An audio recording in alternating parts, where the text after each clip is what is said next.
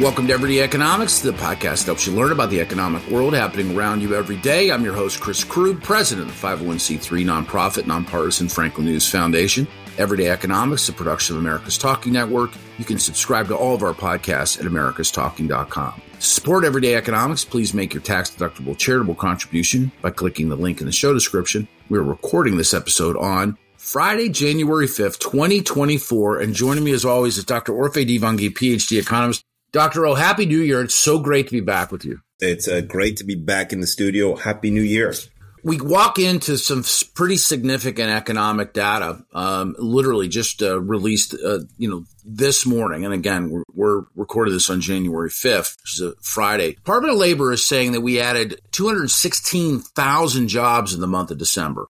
That would be about a 40,000 job increase over uh, the month of November and it's blowing people away. Uh, n- very few people, in you know that that uh, the track uh, or forecast thought that we would come in with a number that strong.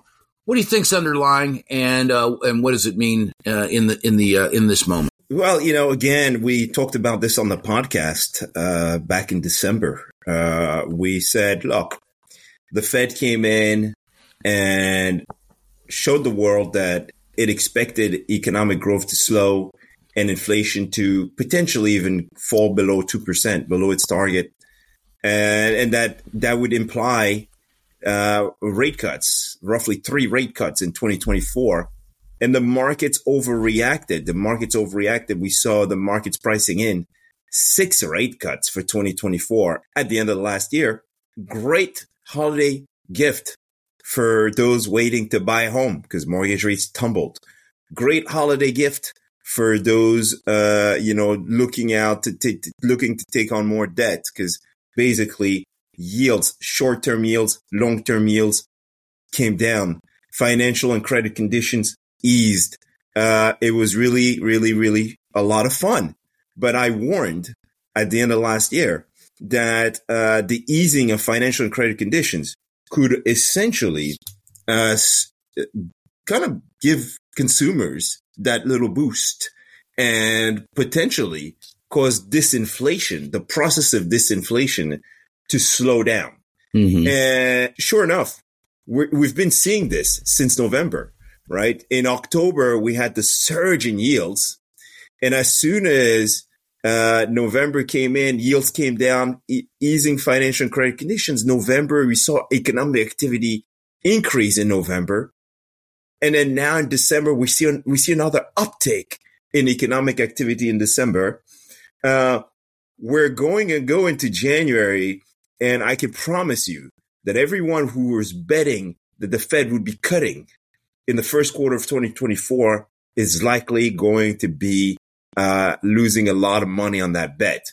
Uh, mm-hmm. I think uh, you know the market's now the market's now reacting again and correcting from this uh, from their their uh, that enthusiasm that we saw at the end of last year, and, and now that you know it's coming back in line with what the Fed had in mind.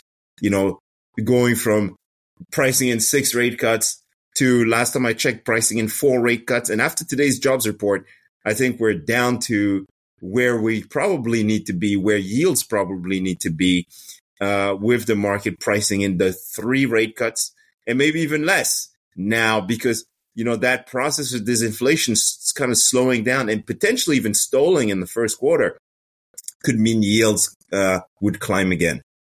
Let now, so let's talk about yields real quick. And I and I, I think that you know one of the things that that you do exceptionally well is to make complex um, stuff understandable. The ten-year Treasury uh, is is important because it's a it's a it's a it's a benchmark, right? Um, that was up nine basis points uh, earlier this week. I think it was on Wednesday and you know was at uh, three point nine nine five or something like that. Yeah, and, knock, and, knocking on the four, knocking on the four percent door. By the way, it came down a lot from five percent in October, right? So right. surged in October. Right. Came right. down quite a bit. And the and the and the importance of that is is you know I mean if you're going to make a like a, a, like a bet with your money if you have money to invest if you put it into a 10 year treasury you get a guaranteed return so you're not putting it into the market you're not dealing with the volatility of of stocks or, or mutual funds you're you're buying treasuries that are guaranteed to return you a, a rate of X percent in this case three point nine nine five. I mean, that's right. The treasury, the 10 year treasury note is basically US debt. You are basically lending money to the US government. Uh, that's really what it is. And it, why is it so important? It's important because banks own that stuff and, uh, and it affects their balance, the, the yield affects their balance sheets.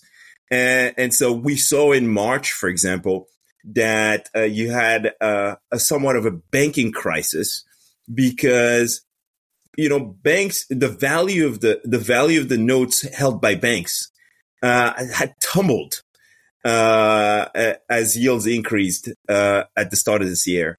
And so, and so banks were in some, somewhat a bit of trouble. And so people got worried about that and started taking their money out, uh, uh, of the banking system. But basically, look, to, just to make it really simple, treasury yields are a function of current inflation and economic growth, as well as expectations about future economic conditions. And I always say to people, I say, look, you know, if I were to lend you money uh, today, I would I would want a return on that uh, investment that pays me above and maybe a little bit a, a little bit beyond uh, the rate of inflation. Otherwise, I'd be losing money. Right. It's not a good and deal. So, it's not a good deal for me otherwise. Of course. And so and so inflation and and and expected economic conditions is going to kind of determine is going to determine that what that yield is going to be for lending to the US government. And that 10 year treasury yield also because it's because banks own that stuff, it's also going to determine the kind of credit card interest rates you're going to get. Uh, mortgage rates tend to follow the 10 year as well. And so, you know, the type of loans that you're going to get over that, over that, you know, those long term loans over that, that, uh, you know, 10 year, 20, 30 year horizon, right? So, uh, and so mortgage rates really follow the 10 year. And we saw that, of course, when the 10 year goes down, well, the 30 year fixed rate mortgage goes down. Mm-hmm. Uh, you know, those yields really matter for the kind of lending consumers are going to get, right? And so if you're wondering, okay, why should this matter to me? It matters because if you have a credit card or if you're looking to take out another credit card, if you have some debt, right? And, and let's, let's give you another, uh, scarier example, I guess.